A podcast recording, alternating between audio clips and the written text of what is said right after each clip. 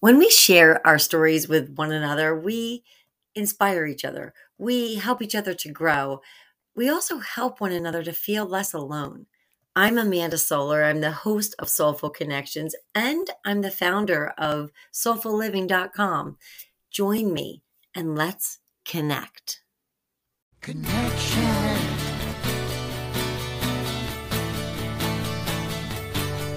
Let's talk about connection.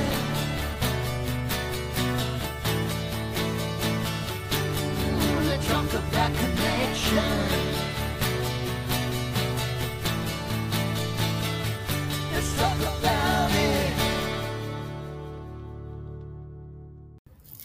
In this episode of Soulful Connections, we do tackle the very difficult subject of suicide. Honey Buff and Tess Kunick very bravely and generously share their personal story. If you would like to know more, I encourage you to visit theliveproject.org. So, today I am here with Honey Buff, Executive Director of the Live Project, and her daughter, Tess Kunis, who serves as the Programs and Impact Director of the Live Project. So let's start with you, Tess. Can you tell me, what is the Live Project? Sure. We are a nonprofit organization, and our mission is to build creative tools and programs that spark fearless conversations around suicide. So, we're not a crisis center. We're not a therapeutic service. We are a group of creatives who work with mental health professionals and with youth to build tools that are exciting and encourage us to have these conversations, because I think it's the conversations that can help bust that stigma around mental health. Love that. I love it. And I love what you're doing. And I have visited your website, and I will say, as a parent, I really respond to it. I think it's a great service that you're doing for all of us in the community, whether we are feeling suicidal ourselves, whether we know somebody who we feel is, in danger in some way. I think it's great for that, but it's also great for all of us to understand that we're vulnerable, we're human beings, we don't know how we're going to feel from one minute to the next. And these conversations are important always, at all stages. And I love that you're doing it. I know Liv was your sister, Tess, and your daughter, Honey. Honey, can you talk about Liv and what started this project, why you do it? Yes, Liv was an extraordinary young woman.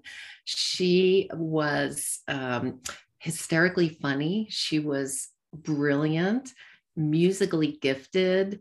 She had taught herself to play the piano and the ukulele. Oh. She was in all the high school musicals and choirs. She was a cheerleader. She was known as the kid who would walk through the hallways with a smile on her face. And wow. She was always cracking jokes. She was always, she just had this effervescent,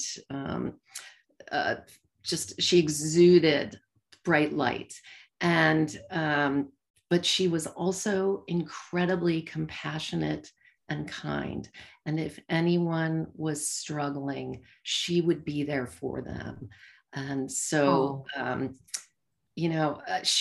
she passed away when she was 19 years old. She was away at school. There were a constellation of risk factors that contributed to her suicide. She had gone to a party and had a lot of alcohol to drink. And she was alone in her dorm room, and whatever emotional crisis she was feeling in that moment, she just wanted the pain to end. Right. So our community and our loved ones, everyone was shocked that she had died by suicide.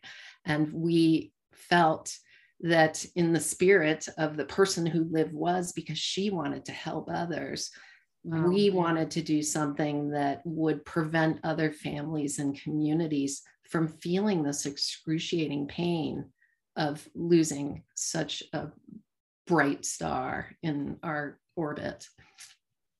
I think that's really an important point. The fact that, you know, when somebody is severely depressed or experiencing something, you don't always know it. You know, all of us walk around kind of saying everything's fine. What's the answer? If somebody says, how are you? You say, fine, I'm fine. That's what we do. That's how we're conditioned. So I really do think that that's a beautiful testimony to her. And it's a beautiful tribute. So can you tell me just a little bit about, if I'm somebody who I think I know somebody, whether they're in my family or not, and I think, you know, I'm not sure, but I feel like they might be at risk. What do I do? They're not severe. It's not a crisis at this point, but are there any tips that you would have for somebody like me?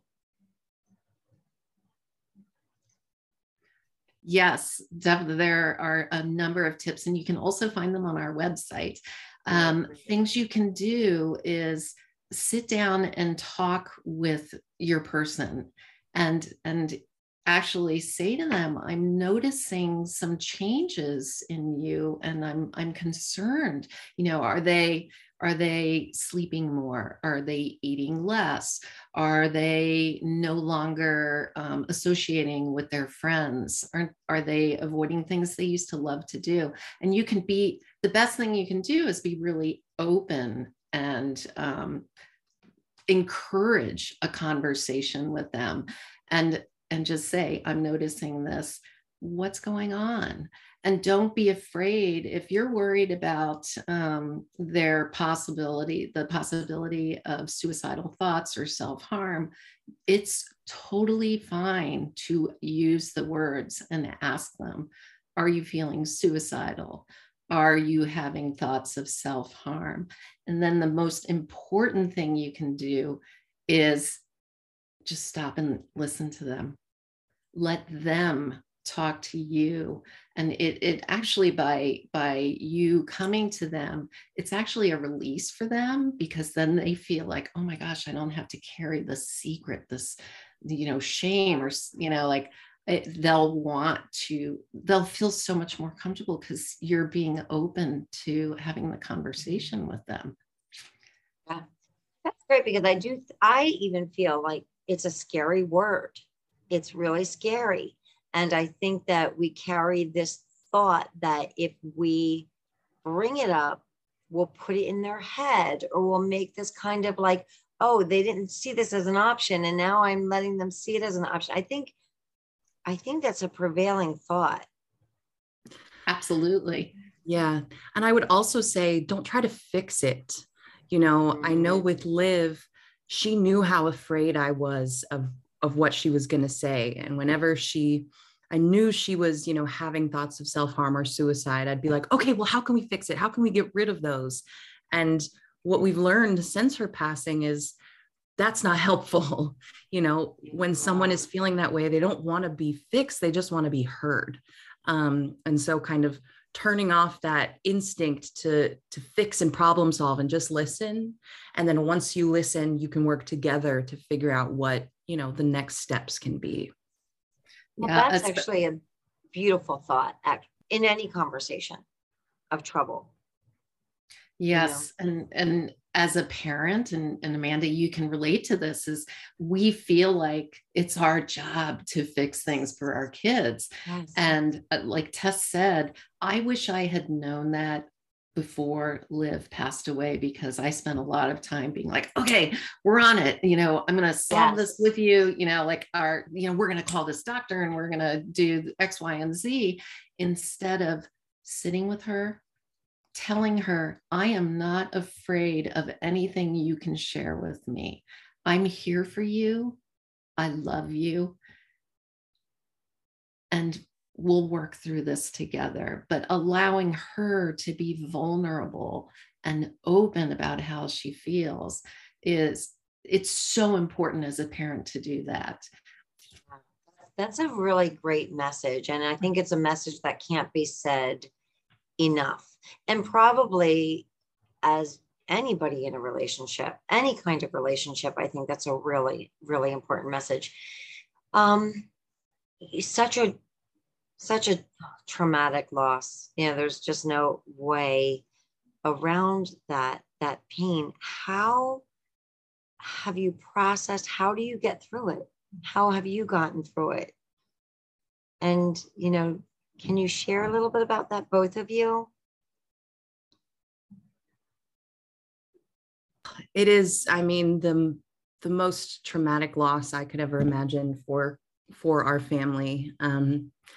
There's something about losing someone to suicide that is so complex. You know, I've often heard of suicide grievers, you know, being termed as like it's complex grief because there's so many unanswered questions.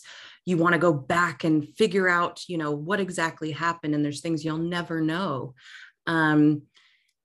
Something that helps me, I mean, is talking about her.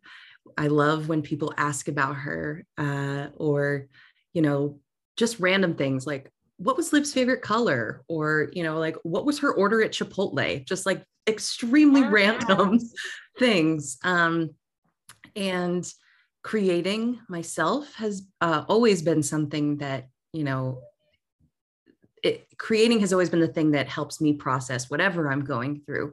And so since Liv passed, you know, I've been doing a lot of writing. It was really hard for me to talk to her, you know, aloud. So I started writing to her, and that has been helpful.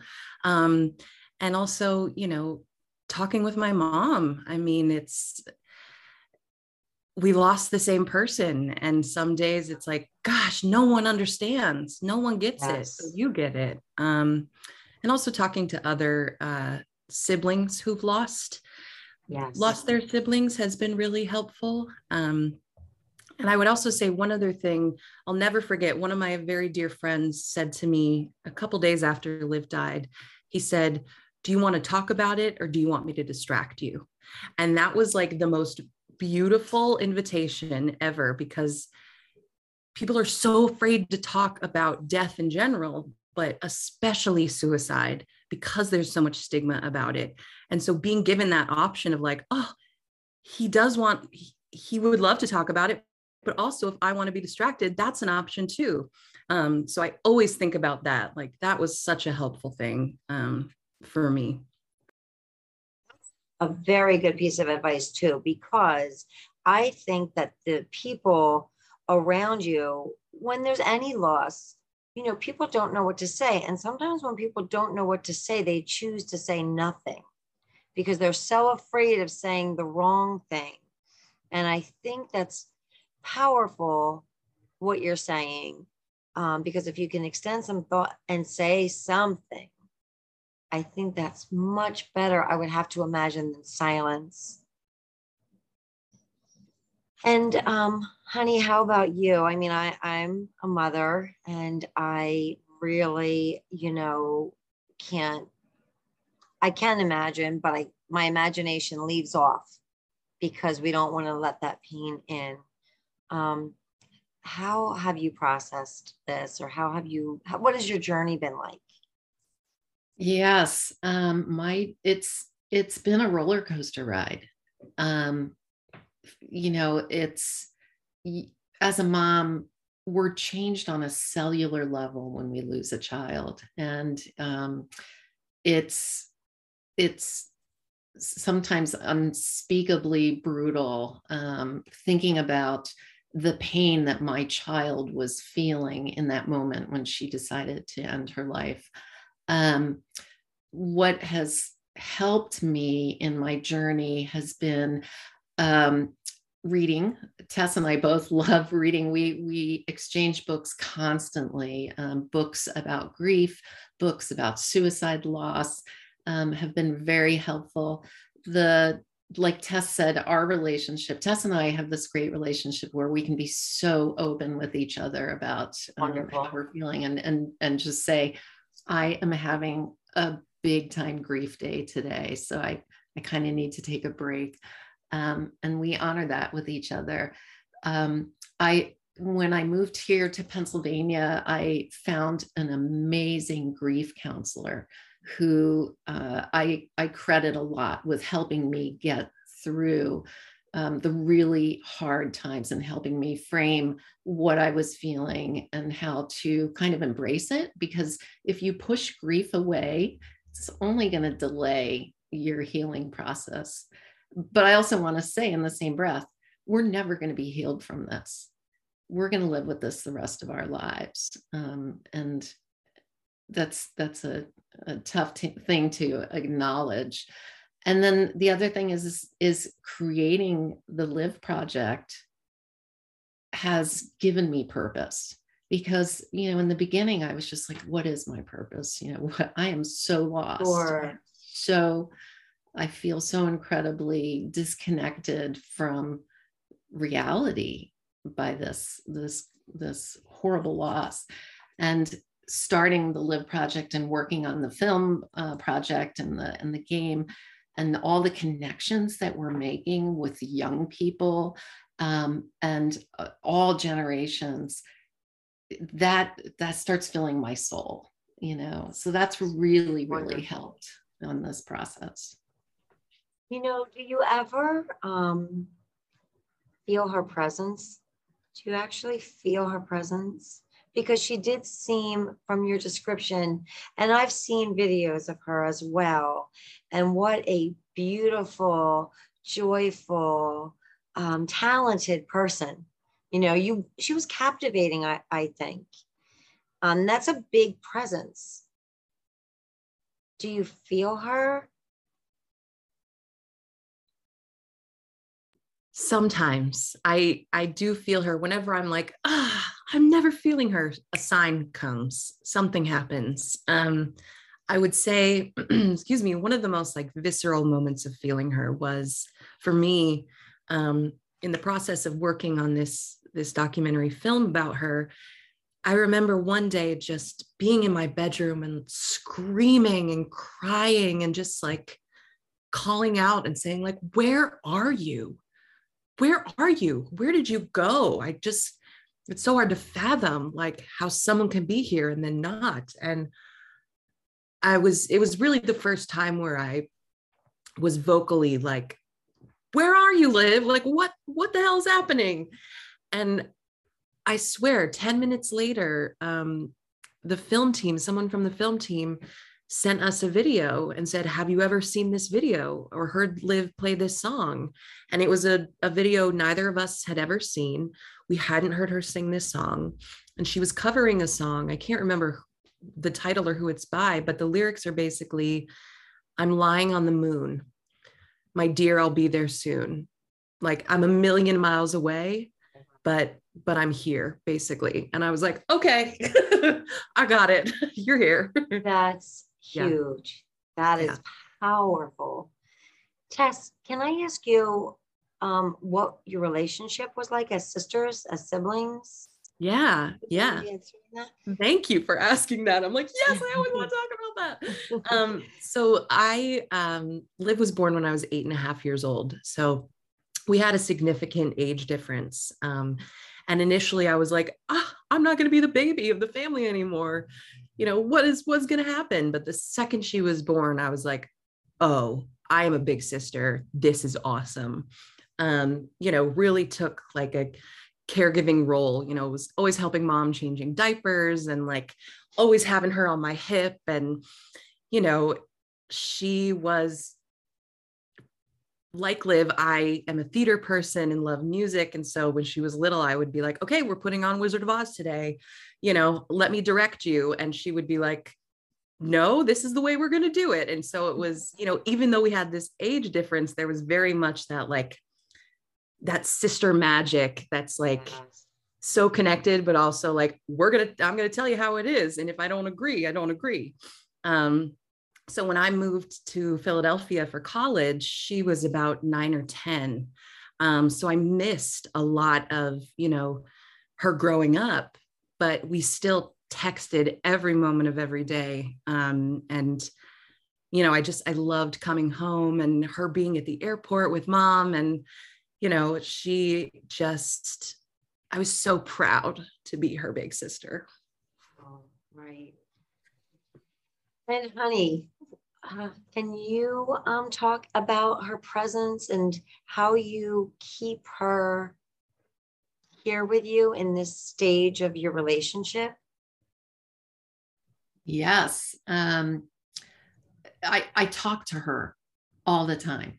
And if something happens, or if I hear a thud or if a light flickers, I'm like, hey, Liv, I see you. And it literally happened the other night. It was so funny. My husband hadn't come to bed yet and his light was on and it was flickering. And it was while I was reading some really disturbing news, you know, about Ukraine and Russia, and my heart was racing and the light started switching and I was like, is that you, Liv? And it flickered again. And I was like, okay, I hear you. I need to turn this off, don't I? And it flickered again. And then my husband came in and it stopped flickering. The other thing that will happen is like when I feel the feelings that Tess was describing about like, dang it, I feel like I'm not feeling her now. Like I'm feeling there's more of a distance. And then suddenly she loved the numbers 333. And I'll look at my phone and it's 333. Or I'll be driving and I'll be like, Liv, I'm missing you. Give me a sign. And I'll drive by a sign, an address that's 333. So little things like that. Ladybugs and bumblebees. She had a bee tattoo on her wrist. And I'll look outside and there'll be a bee flying outside the window. So she does give us signs. And the other thing is, it weirdly, when I'm in that place of, wow, I am really missing her, one of her friends will text me or send me a Facebook message with, have you seen this video of Liv? Or look at this great picture I just found. And it's like, okay. So. Amazing. You know, and I'm thinking also, so you're still here. You both are still here, you know, physically and spiritually are here. And you, I'm sure, have moments of great joy. And what for you is like a great day? What makes a day where you're like, you know what, this was a great day? I could speak to that.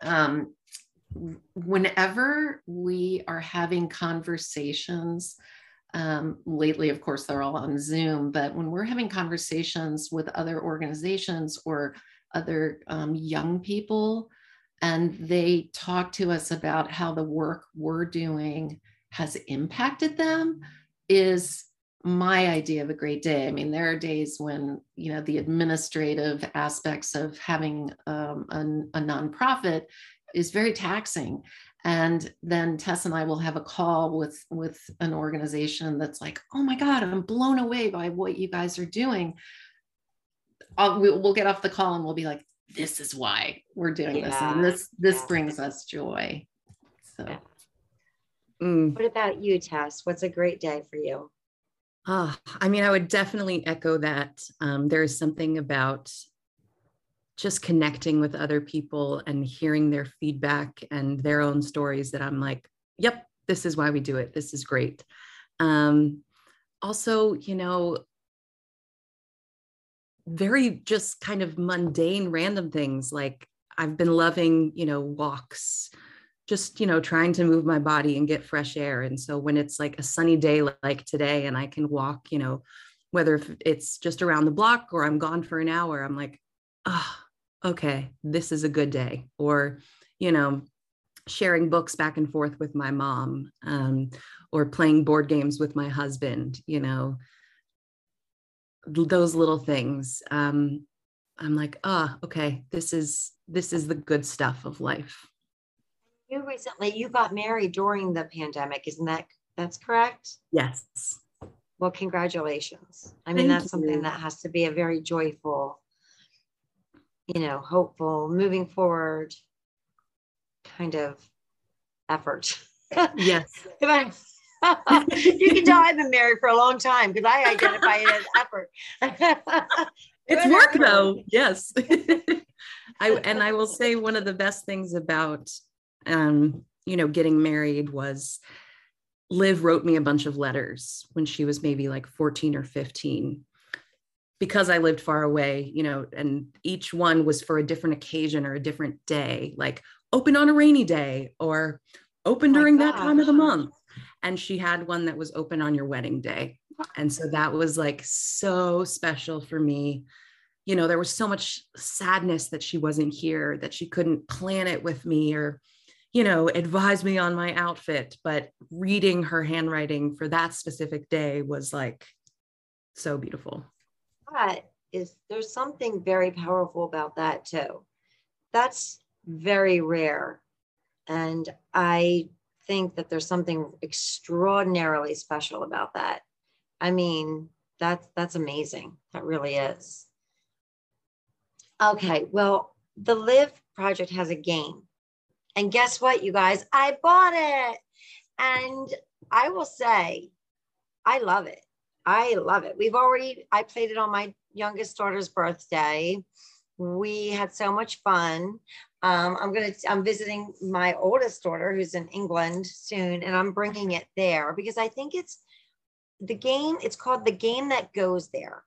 And so can one of you explain what is this game and what's the purpose of this game?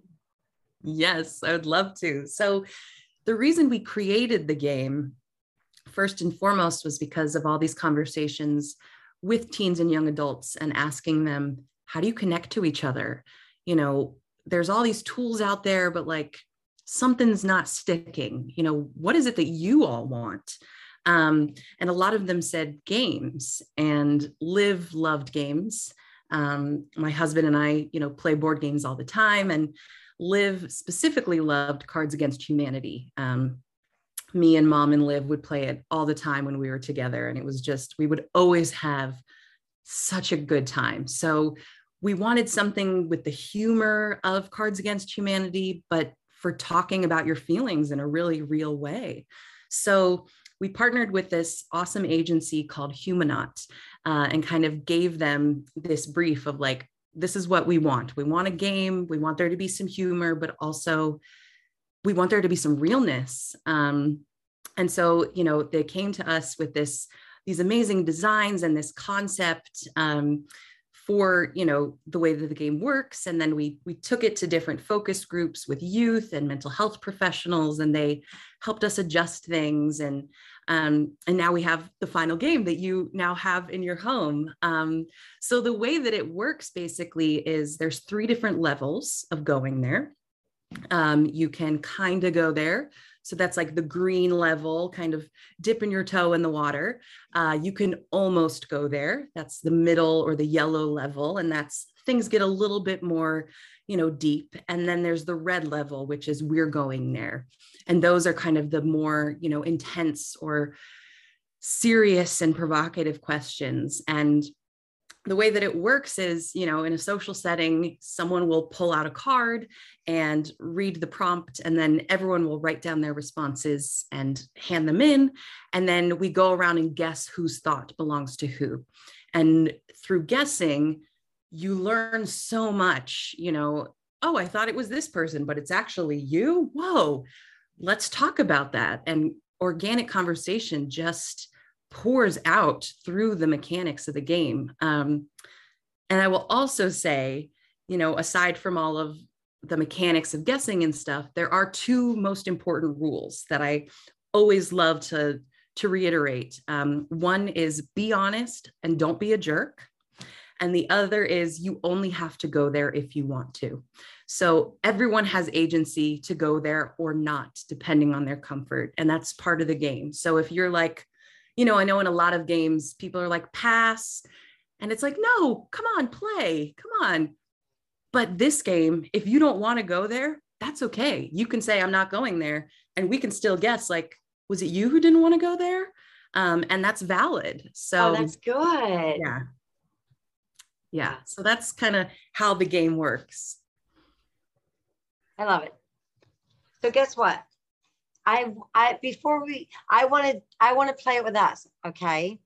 Just as a little example. So I'm going to do a kind of going there, okay? But we're not going to really play because we're not going to guess who said it, because everybody listening would have to wait while we tally up. So we're just going to answer. So a kind of going there is, if I didn't have to worry about money, I would spend the rest of my life, what? So do you want me to, I'll tell you what I would do. I would spend some time doing what I do, you know, dealing with people and their business growth and creating programs for growth in business and life. I also would still do my podcast that we're doing and my Soulful Living website, but I would pour money into it and do all of my dreams. And I'd have a producer right now who could, you know, edit it. And then I would travel and maybe have, you know, like my husband always has this dream of having like a little restaurant where he can just make rice and beans, like every day, rice and beans. So, and then I could work on my soulful stuff and come back home. So that's what I would do. So who wants to go first, Honey or Tess? I can go. I'll go. Kind of like you, I would pour a bunch of money into the Live Project and, you know, increase the number of programs we have, because Tess and I have a list of our wish list of other programs we would like to create to help younger people, elementary school kids, middle school kids. So that's part of it. And like you, I would travel, but I would be traveling. I would be bringing my whole family. So yeah. Max and Tess and their respective spouses and partners.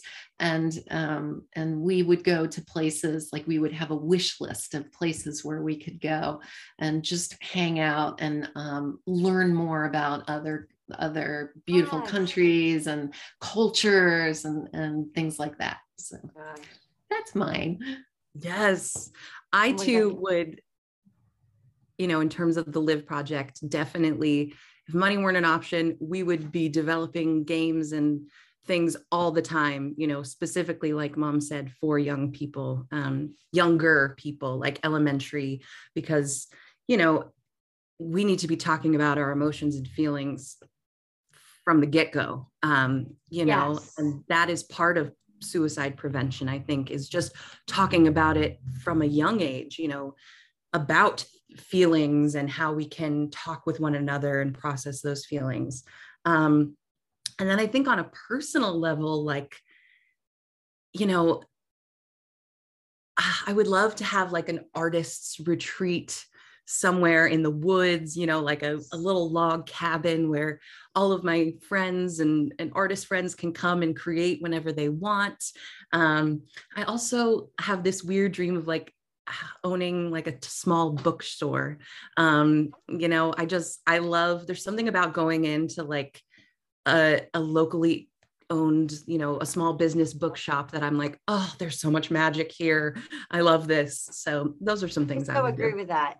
Because whenever my husband talks about like someday having a little tiny restaurant, I'm like, okay, and then I'll have the little book tea area.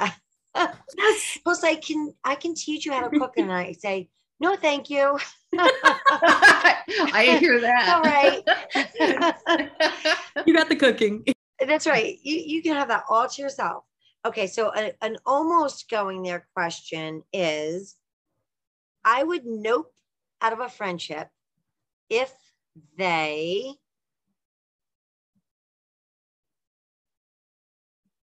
I know what mine would be. If they I hate when I encounter intense bigotry, and that would be like just a no, sorry, no, I can't deal. So that's my nope. Yep. It's so funny you said that, because that's pretty much what I was going to say too. Anyone who's unkind to another human being, any sort of unfairness, unkindness, bigotry, misogyny, anything, I'm out. I'm gone. I guess I'm okay with misogyny. I'm just kidding.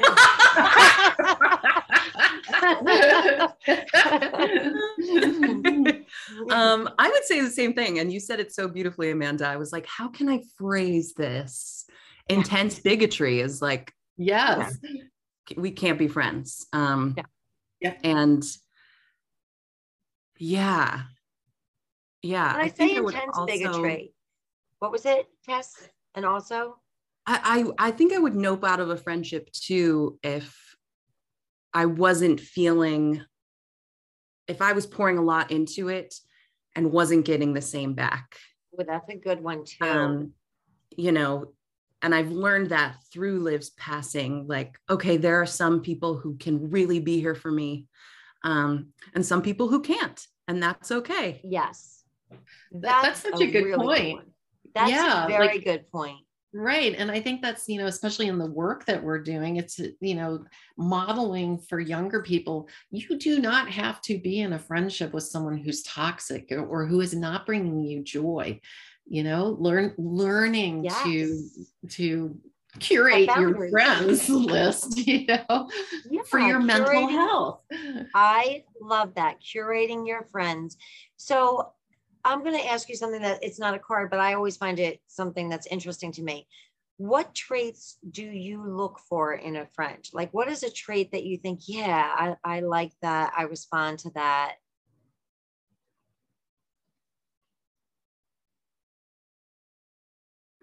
First of all, I love this question. I'm like, ooh, this is it's a good one. I gotta really think about this. For me, it's like someone who aligns with the same values I have, but also is very transparent and real with me and can give me, you know, constructive criticism or feedback in a way that's like not unkind, but I actually find it to be very kind, because I'm like, oh, you love me so much that you're willing to be this honest with me and tell me when something like upsets you or if I said something that was offensive. So that I love. Yeah, that's because it's an investment. They're investing in that, in you and in the friendship. What about you, honey? Yeah, pretty much on the same lines. Also, someone who, if they have a different opinion, are able to articulate it in a way that feels comfortable to me, and can, if they have the ability to kind of change the way I'm thinking about something in a positive way, I would like that too in a friend. Yeah. And that's why I said intense bigotry, because I think, you know, when we come into the world, you know, there's like poison in the air that we all breathe in. So, you know, we all come with a set of biases and some prejudices that we have to evolve out of. So it's so, you know, mild bigotry is just a part of being human to a certain degree, and we have to evolve out of it. But when there's that kind of, okay, we can't even have a discussion. This is intense. And, you know, so that's what, you know, so we're going there. Okay. Oh boy. Don't ask me about blank unless you want a long ass story. I love this question. Because there are some, like, I'll tell you mine is one of my daughters spent, she was creatively constructive internally. And as such, we spent a long time in Children's Hospital, and it was an intense time, a life and death time. And if you ask me about it, you better sit down, and because it's going to start and I'm going to go. And I'm going to tell you, I just can't seem to talk about that in snippets.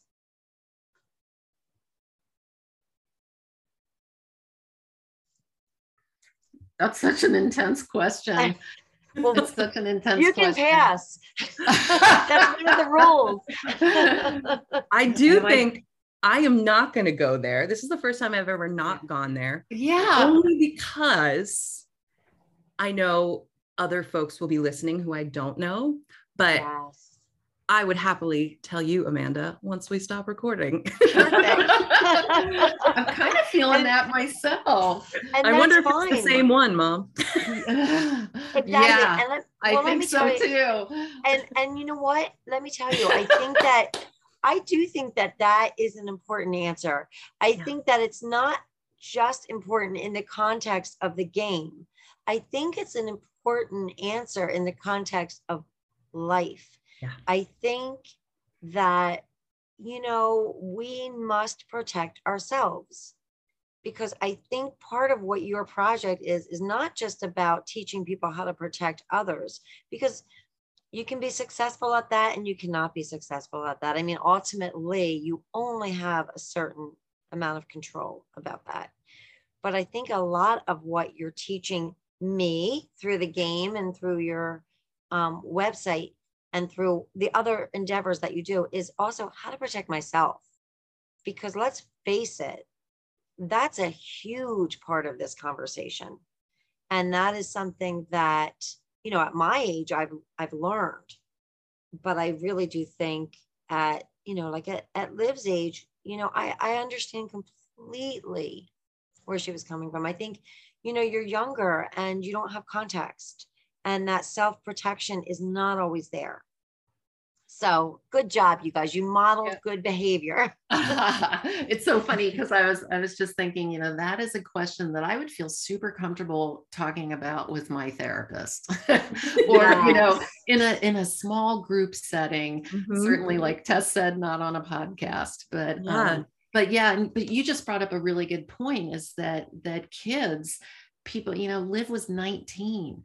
Our brains are not fully developed until we're 25. So younger people tend to be more impulsive or process things in a less mature way, which results in traumatic events like a suicide or hurting oneself or doing something impulsively that's not necessarily the right thing to do. But I think we have to remind ourselves that kids, we can't expect them to get through difficult times without a little bit of help, because they're just not developed enough to do it themselves. Right. Yeah. And we're all, I mean, they're not developed enough. And you know what? I'm still developing. I mean, sometimes I know I do something as a parent and I'm like, that was wrong. But you know, I'm still figuring it out. My mom and dad are still figuring it out. You know, this, you wouldn't be here probably if you had it all figured out. It's part of it. It's part of the journey. Right. And it actually can be a very beautiful part of our life journey, you know, is learning new things every day. And you just made a great point as being a parent. We make mistakes as parents all the time. And I think the important thing is being able to acknowledge it to your kiddos. Yeah. And to because you're modeling to them that, hey, I'm not perfect. No one's perfect. And I acknowledge when I need to tweak things and do things better. So. Sure. So I'm going to just ask you a few things that I just like to ask people on my podcast.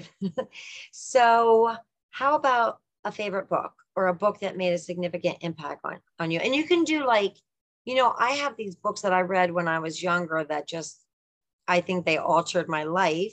Mm-hmm. And then it could be a more recent book that just you liked or it impacted you. Oh gosh, I could talk about books forever. Truly, I could do a whole, that would be a great podcast. Yeah. Yeah. The one that comes to mind that has been really with me for the past year and a half since I read it is Braiding Sweetgrass by Robin Wall Kimmerer, which is just, me too. Oh my gosh. It is a hug. That book makes me feel so held, and helps me learn about our natural world in a way that is both scientific and also spiritual, purely from the way that the author comes at it as both a scientist and an Indigenous person. So that book, I think of that book all the time. I'm like, that's the one. I'm getting it. Yes. I think that's so funny that you said that, Tess, because literally it's sitting here on my desk and I love it. I love just like going to, choosing different chapters to go to when I'm feeling, I need a little bump in my mood. I mean, it's just so beautifully written. Kimmerer is incredible. Another one that I find, that I'm loving recently is Permission to Mourn.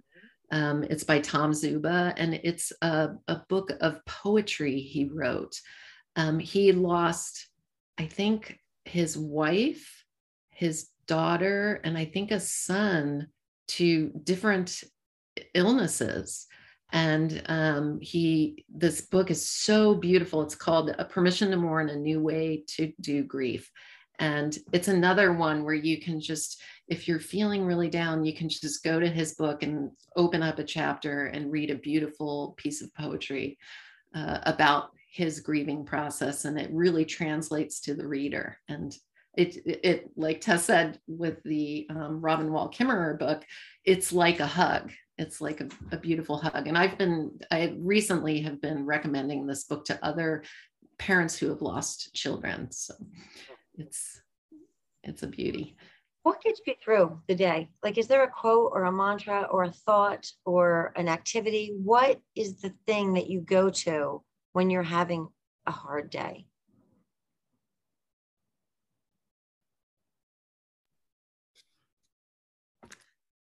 There's a card in the deck of the game that goes there. That is, I think it's a going there card. And it is a thing I said to myself today that I would never say to a friend. And I think of that all the time when I am, that internal voice gets really mean. I'm like, hold on, would I say this to my friends? And I often think of my internal voice, and this may sound weird, but like as Liv now, I'm like, would Liv say that to me? No. So should I say that to me? No. And kind of practicing like, okay, what would she say to me? She'd be like, chill out, baby. It's okay. You've got this. You're human. It's all right. Wow. So focusing on that. And also, I have this sticky note on my windowsill that is curiosity over worry. And I forget who I heard it from or what book it's from, but it really stuck with me because I'm such a worry wart. And I'm like, how can I turn this worry into curiosity? So those are some things that help me. Or if I'm like, all right, got to take a step back. Let me just open a chapter of a book or walk around the block and, step away. Wonderful. Yeah. Especially over the past few years, I've had to learn, because I am a doer. I'm almost a type A kind of person. And I feel like I have to accomplish things and I have to do them immediately. And that's actually one of my characteristics that I'm not always fond of. But through this grieving process that we've been experiencing, and then, the work that we're doing, and I credit Tess with this, greatly, because she's really been open with me about saying, Mom, it's okay to take a break. If you're having a difficult day, take a break, do something joyful for yourself. And I wasn't that kind of person before. I was like, stuff it, you can handle it. You can plow through any adversity. And even, as recently as the past few months, I have come to recognize when I need to step away. And for me, doing something as simple as getting a cup of tea and a book, or if it's beautiful outside, going outside and being one with nature.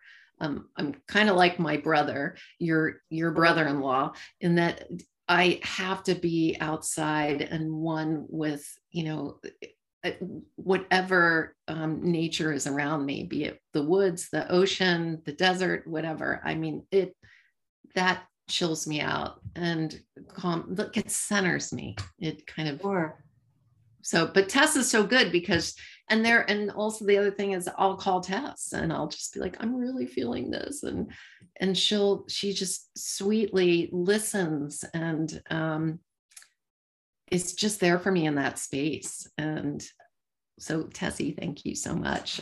You've been incredible in helping me on developing new skills and finding joy. Well, vice versa, mommy. Thanks. Well, I have to tell you, you're both really inspirational people. You really are. You're just, your spirit shine bigger than you, and you're beautiful inside and out. And I am so thankful. I know that you've already saved people. I know that on so many levels. And it's not just their physical lives that you're saving. You're also saving them in a way that makes life safer. And I think that that's a really powerful and beautiful thing. So I thank you for doing it. I thank you for taking this trauma and using it as a springboard to something that changes other people and the world in which you are living in.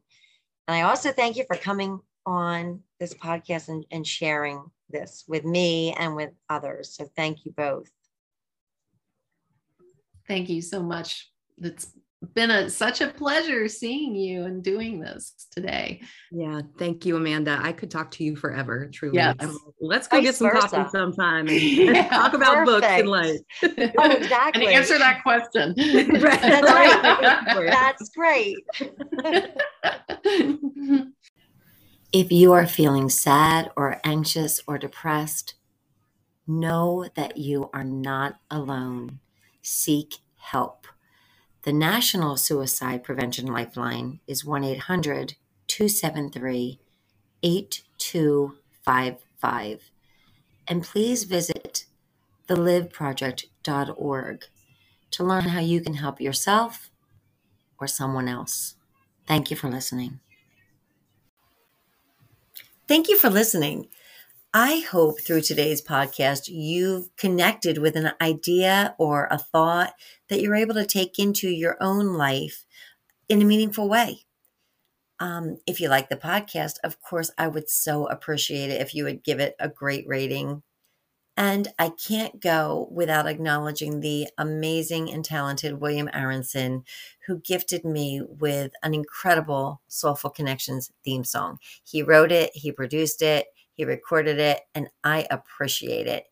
Until next time, let's keep connecting.